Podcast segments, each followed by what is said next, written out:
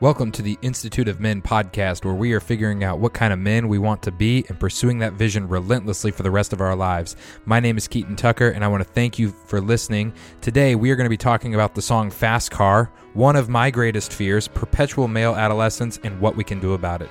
Then we're going to get into our comment section where I respond to comments left on YouTube, and we'll be finishing with today's gospel from Matthew chapter 18.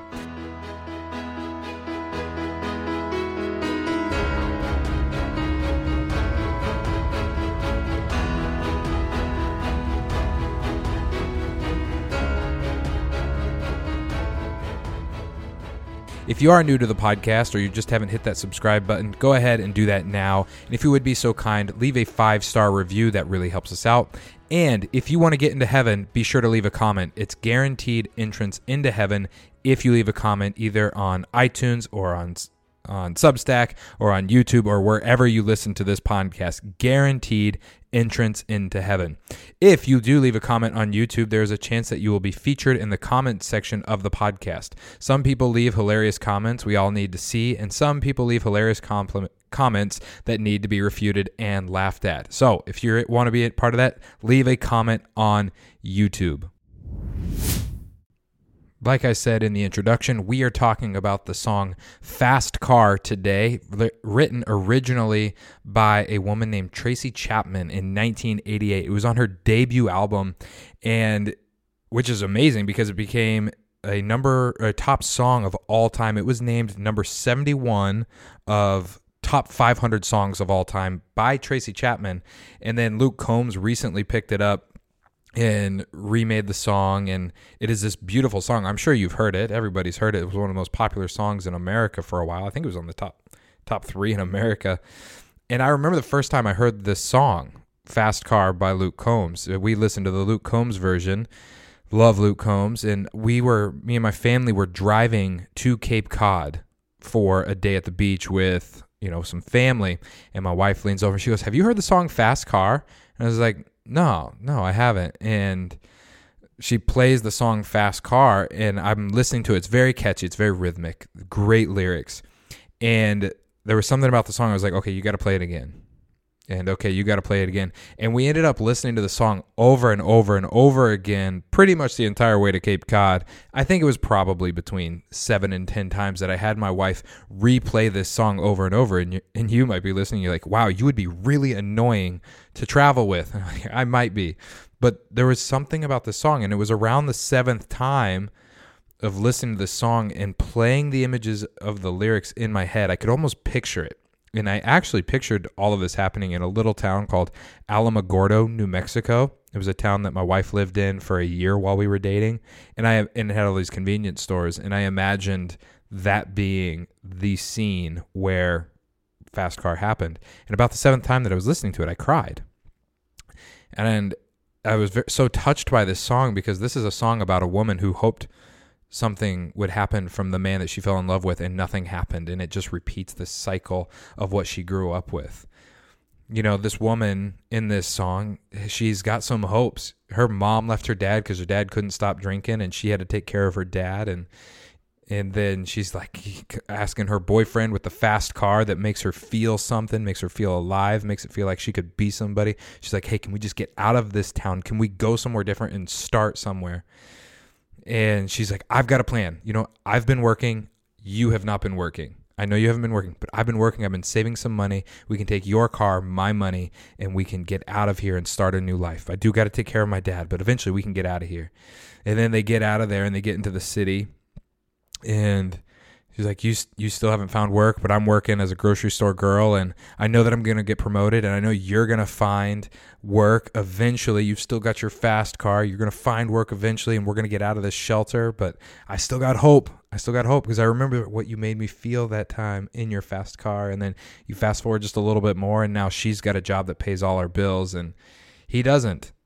He's still staying out late at the bar. He sees more of his friends than you do of your kids and she's just like, you know, take your fast car and keep on driving. Just get out of here. They're like it. I could see all of this happening as I listened to this song. She, this woman, she's a hero. I mean, she took on all the responsibility she needed to for her kids and then for her bum husband who had made her feel a certain way, but then never delivered on what a man is supposed to deliver on. He made her feel alive, which a lot of men, especially when they're young, are good at making women feel alive, but then they never take on the responsibility to sustain that feeling. She never gave up and he never grew up. She kept on hoping and now there's kids without a father because he never took on responsibility. That's the that is what this song is about and you're like, "I know, I listened to it." But I want you like if you've ever played the images over in your head, it's a very very powerful song and part of the reason it's so powerful is because it's the story of a lot of women and children today which we're going to look at some articles that kind of show what has happened to manhood in the United States of America. And I said in the introduction, one of my greatest fears come is played out in this song because one of my greatest fears is failing to rise to the level of responsibility required of me. Like it's it's one of my greatest fears. I think about it all the time that I will not rise to the level of responsibility required of me for the sake of my wife, of my family, of my posterity, of my children, that I'll fail to bring in enough income, that I'll fail to do what a man is supposed to do to bring up his child in the way that they should go, that I won't be as present as I need to be present, that I'll fail to discipline where I need to discipline, that I will look out for my own interests more than I look out for the int- interests of my family. I think about these things all the time because I don't want to do that. And that, that is the story of manhood in America. Perpetual adolescence is the norm today. It's a refusal to grow up. It's a refusal refusal to take responsibility. And I've said on this podcast, the working definition of manhood, not manliness, not masculinity, manhood, the art of being a man, an adult man. Manhood is responsibility. I've heard it. There was a podcast I was listening to this morning uh, with Jon Tyson. He's a pastor in New York City, and he has said manhood is the joyful acceptance of responsibility. I was like, man, I really like that. I'm going to keep my definition of just manhood is responsibility, but man, I wish I would have said is joyful, the acceptance of joyful responsibility. But manhood is responsibility. And when men refuse to take responsibility, the world falters. The world goes to hell in a handbasket, if you want to say it that way. And so I was looking up some articles because they're over and over again, this has been happening, especially for the last several generations. So they're from basically from the post-war period, post World War II period, all the way through to today. We've seen a decline in um, male male participation in the workforce, male college participation. We've seen what has been called the vanishing American adult by a guy named Ben Sasse. He was a senator for the United States out of Nebraska, I believe. He wrote a book several years ago called The Vanishing American Adult. And I found an article written by a guy named Dr. William Mace about this book. It's kind of a review of the book, so I haven't actually read the book, but I read the article about the book. So it's kind of the same. And this is what the this is what the guy said. And I want you to remember in the context of Fast Car when it was written, 1988. So what is that? That is 28 uh, 23 years after 1965 when the post World War II period starts to get measured because that's when the people, you know, they um the people come back from World War II, they have a bunch of babies, you get the baby boomers. Baby boomers are teenagers in the 1960s and it's that generation that where they start measuring the post World War II period all up until today to the end of the baby boomer baby end of the baby boomers you know the baby boomers who gave us the sexual revolution and Okay, I want you to think about the context of that song. So it's written 23 years after the the uh, post World War II period, where people start to become perpetual adolescents, and this song is right in the middle of that. So this is a woman who has experienced what the fruit of the 1960s and the 1970s did to men, and what it did is it emasculated them greatly, and it for, and it caused them to stop taking responsibility for themselves, and it just set up generations to fail. Generations because when men don't do what men are supposed to do the world falters especially their children. It just it generationally compounds and beginning in post World War II period, when men were captivated by sex, drugs, and rock and roll, and the sexual revolution was happening, and feminism pushed men to the side because men they just let it happen because they were pursuing sex, drugs, and rock and roll, and the women were like, "Well, we'll just step up." And there were some other factors. I understand that very much. I know there were political factors. I know that there were economic factors. I understand all that. But to keep it very simple, the whatever happened in the 1960s and the post World War II period caused men to stop taking responsibility to live as perpetual adolescents and we are feeling the fruit of that today where now it's on average i think 45% of all kids grow up without a father. And you hand down generationally what happens. So here's here's this uh, article from the book resp- uh, giving a review of the vanishing american adult. Here's a quote from it. We are living in an increasingly adult adolescent society where adolescents are setting the trends and the taste. Senator Ben Sasse, in his new book, The Vanishing American Adult, believes that teenage culture has become the model for American life. It began following World War II with our sudden abundant wealth and celebrity driven pop culture with its consumerism, its secularism, hypersexuality, and the shirking of responsibilities. Remember that phrase shirking of responsibilities. Here's some things that have happened. Childhood obesity skyrocketed 500% from 1 in 20 teens in the early 1960s to more than 1 in 5 today. It is estimated that young males have played more than 14,000 hours of video games by the time they've reached 21. 14,000 hours. Let me do some quick math because you work, if you work full time, you work 2,080 hours a year. That's if you work 40 hours. That's almost seven working years that they have played spent playing video games. 14,000 hours. That is a that's 7 working years that you've spent playing video games. And fully one quarter of Americans between ages 25 and 29 now live with a parent compared to only 18% over a decade ago. Okay, before we, you know, we all feel bad for when we lived with our parents or if you still live with your parents, the housing prices have gone so in 1960 the average house price was two times your annual income. Now it's like 10 times your annual income. You, there's nothing you can do about that. There's no level of responsibility that's going to keep up with that level of growth in housing prices and especially when wages have been relatively stagnant for that entire period of time. So we're kind of off the hook there, but the, there are still the people who are playing video games 14,000 hours who are living in mom and dad's basement, not in doing their work. Okay. Uh, but going back to the quote, before 1980, kids rarely were diagnosed with ADHD, OCD, depression, and other mental disorders. That's just a that's a fact. You can just look it up. That is a the the frequent diagnosis of ADHD, OCD, depression, and other mental disorders skyrocketed post 1980. You just look it up. Sasse says parents are largely to blame for churning out indifferent, distracted, passive, dependent young adults by overmanaging their lives, and he believes young adults are capable of making decisions and acting independently, but recognizes that few of them do. Yet the responsibility falls back on parents since they failed to help their children learn to overcome peer pressure, work hard, resist consumption, distinguish between needs and wants, and become fully literate in the classics. I love that he just throws that one in there. distinguish between needs and wants, work really hard, and then read good books. yeah, I'm all about reading good books. I just think that's a funny uh, thing to add in there. But listen to this. I want to read that paragraph again. Ben Sasse, in his book, says that parents are largely to blame for churning out indifferent, distracted, passive, dependent young adults by overmanaging their lives.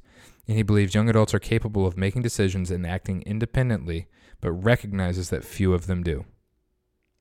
Yet the responsibility falls back on parents since they failed to help their children learn to overcome peer pressure, work hard, resist consumption, distinguish between needs and wants, and become fully literate in the classics. This has still, this is very prevalent today when we have things like smartphones all over. Then that's a whole different topic for another time. I'm sure you're very aware of it. but we currently live in a society where where perpetual adolescence has become the norm. And when you a song like Fast Car is about a man who is well it's about a woman who marries a man who is a perpetual adolescent and it destroys her life. It destroys her life. She takes on all the responsibility that she possibly can and because she married a perpetual adolescent, it destroys her life and her children's life. That's what happens when men fail to grow up.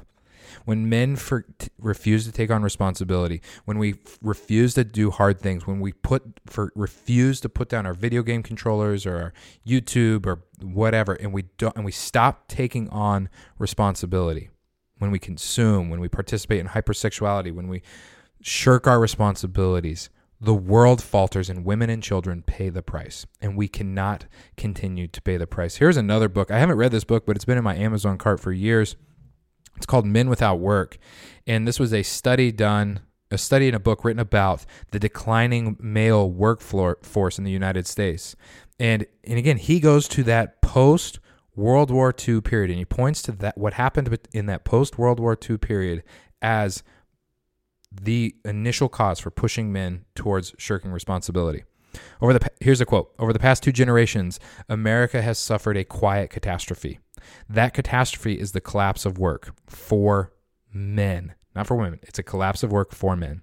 In the half century between 1965 and 2015, work rates for the American male spiraled spiraled relentlessly downward, and an ominous, ominous migration commenced. A flight from work in which an ever growing numbers of working age men exited the labor force altogether. So from 1965 to 2015, American male workforce spiraled. It plummeted downward to the where there's men just not even trying to look for work anymore. They are the man in fast car. Maybe they're delivering food for Uber Eats or DoorDash, but they're not actually doing anything to contribute to society, to take care of their family, to give themselves some meaning, and they're and now they're suffering from crazy mental disorders, high levels of stress, and who knows what else because they refuse to take on responsibility.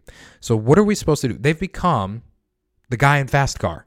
And I don't think it's any shock that this woman, Tracy Chapman, wrote this song in 1988, 23 years after the beginning of this period where uh, where men began to refuse to grow up.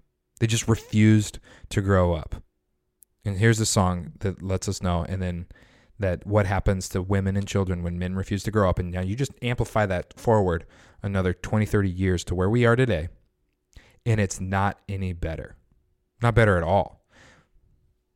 It's worse. And we have a responsibility to do it. So what are we supposed to do? What do we do as men in a culture like we're in? Because I mean, you could read the stats and you could point like, well, it's like I can point to this economic factor, this political factor. Everybody, you know, women hate us, the media hates us, everybody hates us. They hate us. They hate us because we're men. They hate us because we're white men. They hate us because we're black men. They hate us because we're Hispanic. They just hate us because we're men. What are we to do? Okay, number one thing you have to do is you have to refuse to be a victim. Like you need to make up your mind right now that you are not a victim to your circumstances. You're not a victim to the culture. You are not a victim to your upbringing. You have to make up your mind that you are not a victim. You have to refuse to be a victim. Hard things have happened in your life, I'm sure. There are circumstances that were unfair. There are things that are against you.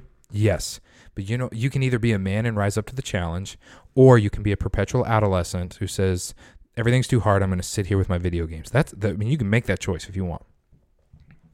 But playing the victim card is not going to help you. And it's no one's coming to rescue you.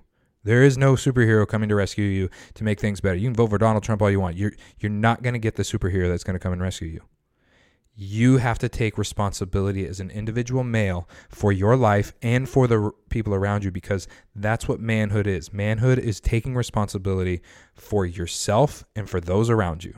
So, number one, you have to refuse to be a victim because you'll never take responsibility if you're a victim. Like, make up your mind right now. And then you need to practice doing hard things. You need to give yourself over to the hardest things possible do hard things. I have been saying this since high school. It is good for the for a man to do hard things. And I probably learned it from my father, if not from my football coach or somebody. You need to do hard things. Pick one thing today that is unbelievably difficult for you to do and do that thing. Just whatever it is. For you, if you have a hard time getting out of bed, make up your mind that you're going to get out of bed at 5 a.m. no matter what. Not because there's anything special about waking up at 5, well, I think there is, but because it's the hardest thing for you to do. If it's the hardest thing in the world for you to do to put down your your video game controller, just get rid of it. If it's hard if it's hard for you to exercise, go exercise. If it's hard for you to read a book, put everything you can into reading a book. If you if you have a hard time putting down your beer bottles, put down your beer bottles. Do the hardest thing possible and then over time continue to give yourself over to hard things. I'm starting to think that men will only rise to the level of difficulty around them. I think as long as there's like a life jacket on them, they will never they'll sw- they'll be swimming in the deep end but with a life jacket. If there's something that's upholding them that where it lowers their need to take responsibility, they're going to rise only to the level that they need to and not go anymore. And so what I'm starting to think is men almost need to put themselves in situations where there's no life jacket where you burn the boats. There's no turning back. You have to rise to the challenge in front of you. I think we intentionally need to put challenges in front of ourselves that force us to rise to it instead of looking for safe harbor. Maybe, maybe, this is not advice, this is just a maybe. And if you have kids, don't do this. Maybe you're living with your parents. Maybe you need to move out of your parents' house and spend 60% of your income on rent just so that it will force you to work more than 25 hours a week. Because you can work 25 hours a week, 32 hours a week and live at your parents and pay them 300 bucks and but you'll never you'll never rise to the challenge and find a way to make more income because you're too comfortable. You're too comfortable. So you need to do hard things. And then the other thing, you need to take on more responsibility than you have right now. And I was just talking about work. I think every man should work at least 50 hours a week if you're single, minimum. If you're single, you should work at least 50 hours per week. Not necessarily just at your job. I'm not saying you need to be at your job 50 hours per week because there's a difference between your job and work. There's this TikTok trend or Instagram Reels trend right now called house husbands or stay at home husbands. And guys just, their wife goes and works or their girlfriend goes and works and they just stay at home and dude, they don't they're not even taking care of kids. They're just at home and it's like, wow, you couldn't be lazier. You need to go work minimum 50 hours per week. You can do that by going to your job, volunteering at your church, volunteering somewhere else, doing starting a side hustle, getting some extra education. You need to make good use of your time while you're single. Even if, even if you're married, make good use of your time putting in at least 50 hours a week. Last week, I started, I downloaded this app to track how many hours am I putting towards work throughout the week and how many time how many hours am I putting to leisure. And that's just what, how I distinguish. It's either work or leisure. Uh, I didn't include my f- family responsibilities. So if I'm spending time with my family you know I'm not really counting that. Last week I put in about 65 hours worth of work time between running this podcast, doing my other job, and then some continuing learning. I, I'm trying to make sure that I'm doing the hardest thing possible because I don't want to be wasting my time on video games and other leisurely activities that produce nothing and make me soft because what's at stake? My family is at stake. If I don't do what men have to do, uh, my family is at stake. So, what did you take on more responsibility? Work at least 50 hours a week if you're single.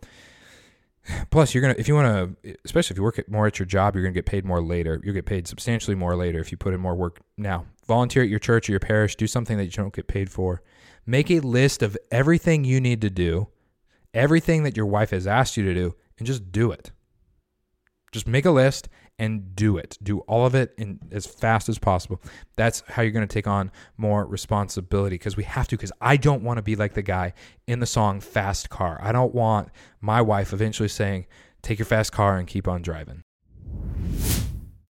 And now it's time for the comment section of the podcast. This is a brand new section to the podcast. If you've been a faithful listener over the last 2 years, you know that I recently decided to start posting my episodes on YouTube. One of the reasons I was so hesitant to post on YouTube was because I didn't want to deal with the dreaded comment section where there's weeping and gnashing of teeth. People just say the meanest things in the world on the YouTube comment section. Weeping and gnashing of teeth for sure. So I released a short last week because I put up the podcast on YouTube in shorter form, and then I have uh, I cut it up and then release it as shorts to get more views. And I released a short last week that had the word socialist in the title, and it received zero views in three hours. Zero in three hours. So I went in and I changed the title of it from uh, socialism is stealing to stealing is wrong. That was the title. Socialism is stealing. And I changed the title of it to stealing is wrong. And then within six hours of changing the title, it had 2,000 views. So nicely done, YouTube. But all, the video was all of 15 seconds long. And because I said socialism is stealing, out came the comments. Take a listen to the video. And bef- well, let me say this before I continue to all my socialist friends who thinks what I'm saying is we need to take wealthy people's money and distribute it to the poor. That is not at all what I'm saying, or distribute it to you because you want other people, you want to live off what other people made. That is not what I'm saying at all. Wealth distribution is a form of stealing, and stealing is wrong. It's against the Ten Commandments. That was it. That was the video. They didn't that was cut from a much longer podcast. The comments on the video was the inspiration for this segment of the podcast. I'd also like to thank Brett Cooper, whose show I've never watched. I did watch one this last weekend for the first time about men thinking about the Roman Empire, which was hilarious. And the only reason I'm giving her credit is because I told a few people about this segment of the podcast, and every single time they responded, Oh, like Brett Cooper? So, yes, like Brett Cooper, but nowhere near as clever as her. So, without further ado, here's our top three comments from my 15 second Socialism is Stealing video. Comment number one Funny how underpaying people for their labor isn't stealing, huh? Four of the comments, by the way, started with the word funny, and all of them started with funny how, which I think is the way people are trying to be condescending. Uh, so, nice try being condescending. you think you said something clever, but you didn't actually say anything clever. Not being paid well sucks. You know, they're saying funny how underpaying people for their labor isn't stealing. Being underpaid sucks, but it's not stealing. I made $28,000 a year for much of my 20s. Like, you, very few people can say you made less money than me. Like, you just, I made $28,000 for most of my 20s. The first cure to being underpaid is to take responsibility and to gain some skills that actually improve the company you work for. Like if you want to get paid more, do something to make the company make more money. That's why they pay you anyway, is so that the company makes more money. If the company doesn't make more money, but they pay you more money, you'll get be getting fired soon because they'll be out of money. That's how businesses work. I know not being paid well sucks. You can't have your shoe game. You can't have all your accessories. You can't make your $450 car payment. I know it sucks. It sucks. You have to live kind of poor. You have to live cheap. It sucks. The only thing that you can do is to take responsibility, gain some skills, and actually improve the company you work for. And I'm willing, and I, I'm I, I know that you signed up for that company or for that job willingly at that pay. That's why you have that job. You went through an interview. They said, This is what we're going to pay you. And you willingly said, willingly said, Yes. You can't throw a fit now for not being paid what you want to pay. When I took that job that paid $28,000, I knew what I was signing up for because, like, I signed the paper. Also, if you want to know something about how businesses work, you should take a class on accounting or taxes that will help you understand why pay is the way that it is. Money doesn't just come out of nowhere, no matter what Jerome Powell or Congress thinks. Money just doesn't come out of nowhere. Companies have to pay taxes for you. You, as an individual, have to pay 15.3% for your taxes, Medicare and Social Security. There's your socialism for you. You pay for that. The government doesn't pay. You pay for that 15.3%. Unless you're a W 2 employee, then the company pays half for you. So you've already, thank you, government. You only pay 7.5%, and the company pays the rest for you. Your taxes, your pay, taxes every check that you have, and the government forces the company to pay taxes for your benefit. So you're already saving 7% by working for this company. They're paying it for you. So if you want to figure out why am I paid so little, well, just go ahead and add 7.5% back to your ta- to your income, and that's what you're actually paid. Part of the reason you're paid so little is because the government, which has become very socialist in its leaning, we still live in a free market economy, praise God, it's taking money from the company that pays you. So if if you want if you want the company to pay you more, Well, vote for people who will lower that corporate tax rate or your Medicare tax rate or your Social Security, anything that'll get more money in your pocket. Um, or um, you get those skills that pay for you. Um, you also need to produce so that the company can pay you. If you just sit there watching my YouTube shorts in the middle of a work day, you're not improving your odds of getting paid more. Very few p- people are paid well in their 20s. That's just a fact. You're a high risk. You don't have very many skills. You're brand new to the workforce. Very few people are paid well in their 20s. You can change that. You can take responsibility for yourself and you can do something to ensure that you're paid more in the future. And I said this up top in your 20s, especially while you're single, work at minimum 50 hours per week. Gain some get some work experience, get some skills, plus some diligence. That's how you're going to become wealthy. That's how you're going to get paid more. Work hard.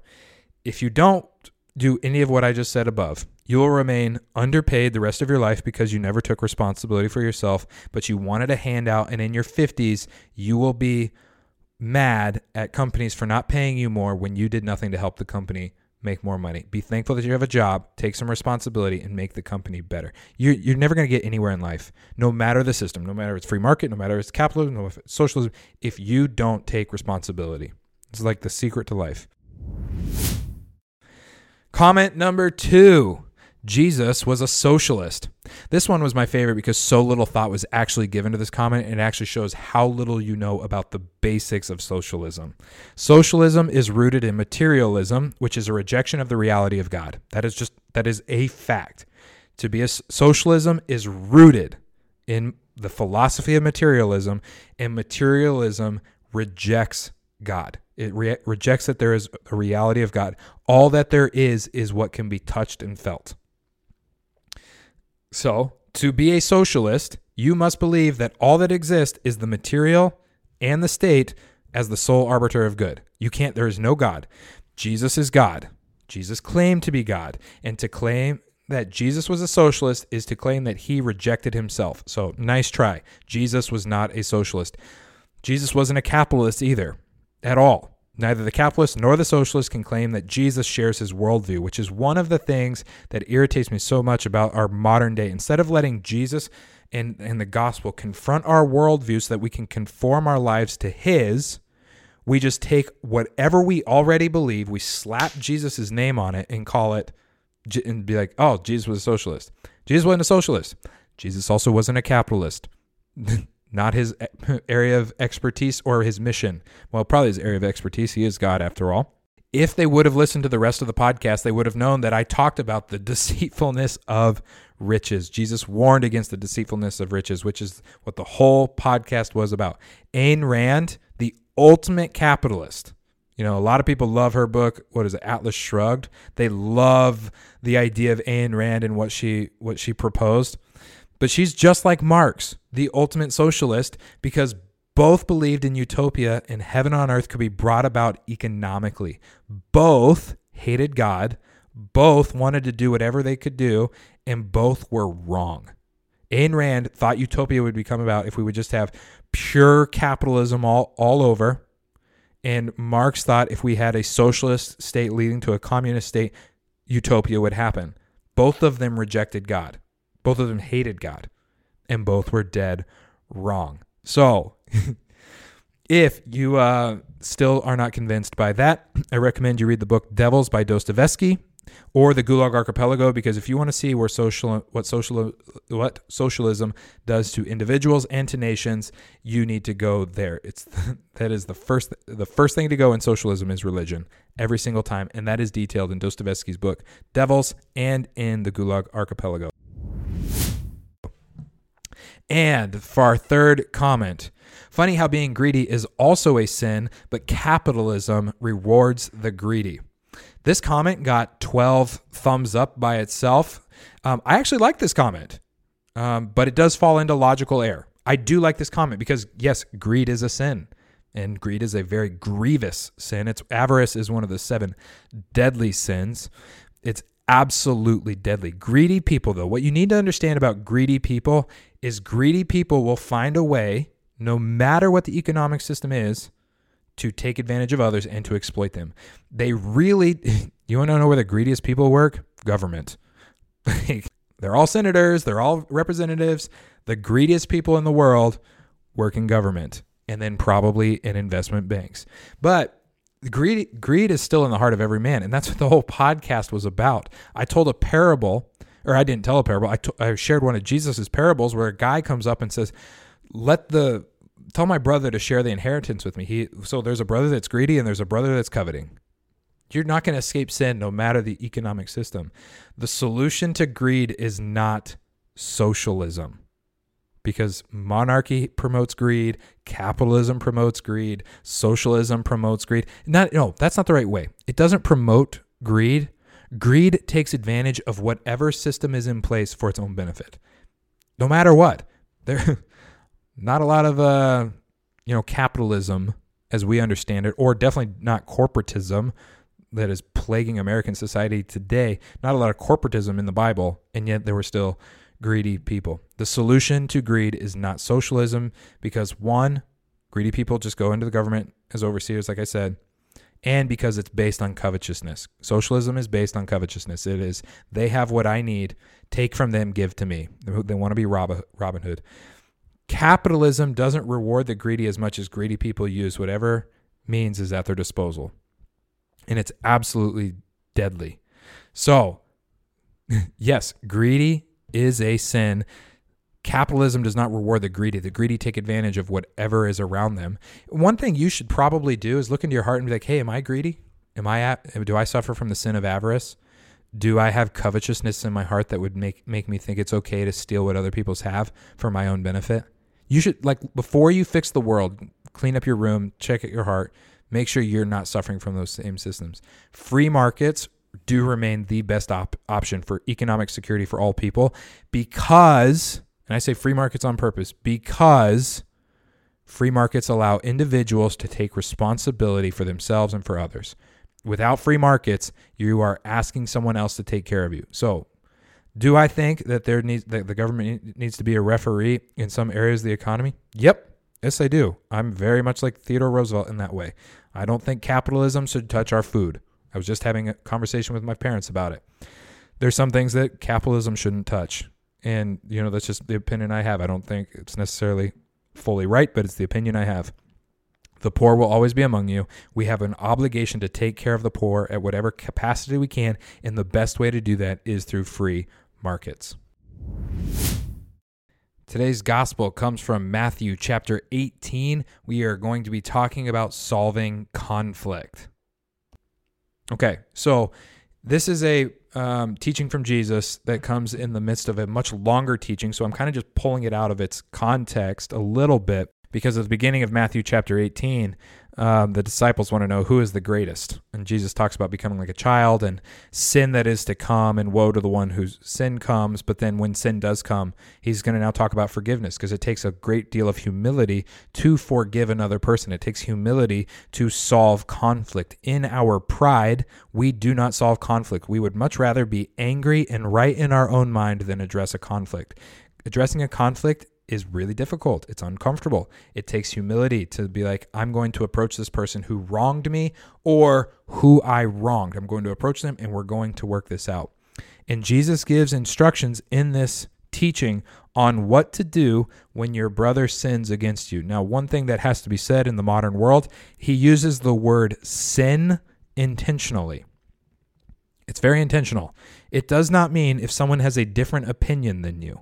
It means that not at all. If someone has a different opinion than you and you get into an argument and it gets tense, they did not sin against you and they did not cause they did not attack your personal self or whatever. They're you're debating ideas. They're not attacking you. A sin is when someone does something wrong against you. This is also, before we get into what to do, this is not a suggestion from Jesus. This is not a, hey, I would probably do it this way. This is a command. This is what Jesus expects of men when they are in conflict, of men and women too. Women tend, I think, they they might be better at addressing conflict after they've gossiped about it, probably. But um, men will just sit there in our pride and be angry and not talk to each other, or we'll get into a fist fight. We skip all the other steps. This is not a suggestion. We men need to do exactly what Jesus said here. We need to humble ourselves and go and talk to our brothers who we have sinned against or have sinned against us. When we like we need to become assertive in handling our conflicts. Passive men are dangerous men and they allow small things to become big things. Every seed of anger that comes from when someone sins against you turns into turns into a root that turns into a tree. Small things become big things very very quickly and big things destroy families and societies. Like they just do. Mass shooters didn't wake were not joyful on Tuesday and by Friday decided it's time to, you know, pull out a gun and shoot people. Small things become big things very very quickly and it destroys families and societies that little problem that you re- refuse to confront, whether it's with your spouse, with a friend, with a coworker, with your boss, the problem you refuse to confront and then to forgive will become a big thing. So, what are you supposed to do? If your brother sins against you, go and tell him his fault between you and him alone. Nobody else. No gossiping, no telling the telling your boss about uh, your coworker, no telling you and him alone. You don't invite a third party into into this situation. If he has sinned against you or you have sinned against him and there's conflict in it because of this, well, there's definitely conflict. You need to go to them alone. You need to state explicitly what has happened. You need to reconcile and you need to forgive. That will take care of probably 90% of all your problems. All your conflict, like right there. If it's the refusal to talk about it where things get bad, if you just talk about it, I guarantee you'll, I'm almost certain you will walk away with a hug from your brother, unless you did something like really, really detrimental. But don't do that. Okay, verse 16, he says, But if he does not listen, so there are times when you will go to your brother who has sinned against you or you have sinned against, and they refuse to listen. They refuse to repent. They refuse to reconcile. They refuse to forgive. You don't give up. What you do is you bring in a, somebody else so that every charge can be established by two or three witnesses. What does that mean? It means that way no the who the two people in conflict Nothing turns into a gossip mill. Nothing turns into a he said, she said, or he said, he said. You have somebody who is a mediator who sees what you two don't see and can help you work it out.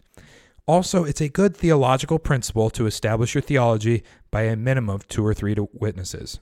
if you have one verse for your entire theology on something like baptism or salvation, and you don't have two or three explicit verses, your theology is weak. So just throwing that in there. Okay, so bring a bring a brother or sister. Bring a mediator in. Don't bring a mediator in until you have gone and talked to them yourself. And then finally tell it to the church. What does this mean? Okay, well a lot of this is going to depend on what you think about church authority. um, I think this really means bring it to a pastor. I don't know if it necessarily means stand up in front of the congregation and tell everybody what has happened. Um, maybe that's what it means. I don't think that's what it means. I think it means bring it to a pastor who has spiritual authority, and pastors have spiritual authority. Your priest has spiritual authority. Your bishop has spiritual authority, whatever denomination you're in.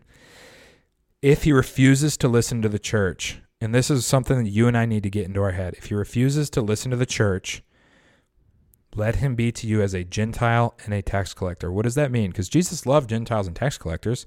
He died for Gentiles and tax collectors. In the context of this, what I think it means is, man, you're no longer acting like you're part of the family. And you do what Paul says in 1 Corinthians 5, you hand you you kind of you excommunicate him for a period, not out of revenge, not out of malice, in order that they might repent. There's something about the absence of another person that causes people to repent and to change their attitude towards another. It's a conse- it's the consequence of consequences. A person who refuses to apologize, who refuses to repent, who refuses to reconcile, who refuses to forgive, they're assuming that the relationship will at least still be there and when you break the relationship, it changes things and it gives them time to repent. A great example of this. Paul, the great apostle, actually had a conflict with a guy named John Mark and it took about 40 years. Long time for them to reconcile. Like they separated at one point, and and Paul was angry with John Mark for abandoning him. And it wasn't until later, when I think when Paul was in prison, that they were able to reconcile. Now they didn't have cell phones. They didn't. They weren't able to do you know as quickly as we can. but eventually, handing people over to like like separating so that they will repent is eventually good if you've gone through the first three steps. If you've talked to them one on one, if you've gotten a mediator, and if you have gotten pastoral counsel to come in, that's when you get you don't get to cut people off just to cut people off. That is wrong. All of Second Corinthians is about what happens after you've excommunicated somebody, how to restore them in a spirit of gentleness. Well, not all of Second Corinthians. Uh, Second Corinthians through I think chapter six. You can you can really tell it's really about reconciliation. Um, so today's gospel, you need to fix conflicts. You need to make sure you're doing what is required. What this is, remember, this is not a suggestion. This is a command of Jesus that you reconcile with your brother because little things become big things very quickly, and big things destroy families and societies. So we must root that out of ourselves. That's all I have for you today. Remember to subscribe on your favorite podcast app or on YouTube. If you want a to dive deeper with us at the Institute of Men, become a subscriber on Substack. Substack is the hub that delivers all the content out to everywhere else. And on Substack, if you're a paid subscriber, you get exclusive content throughout the week. If you didn't like this content, if you didn't like this episode, just pretend you didn't listen. That helps us out too. Tune in Wednesday for our Wisdom Wednesday. And until next time, I am Keaton Tucker, and this is the Institute of Men podcast.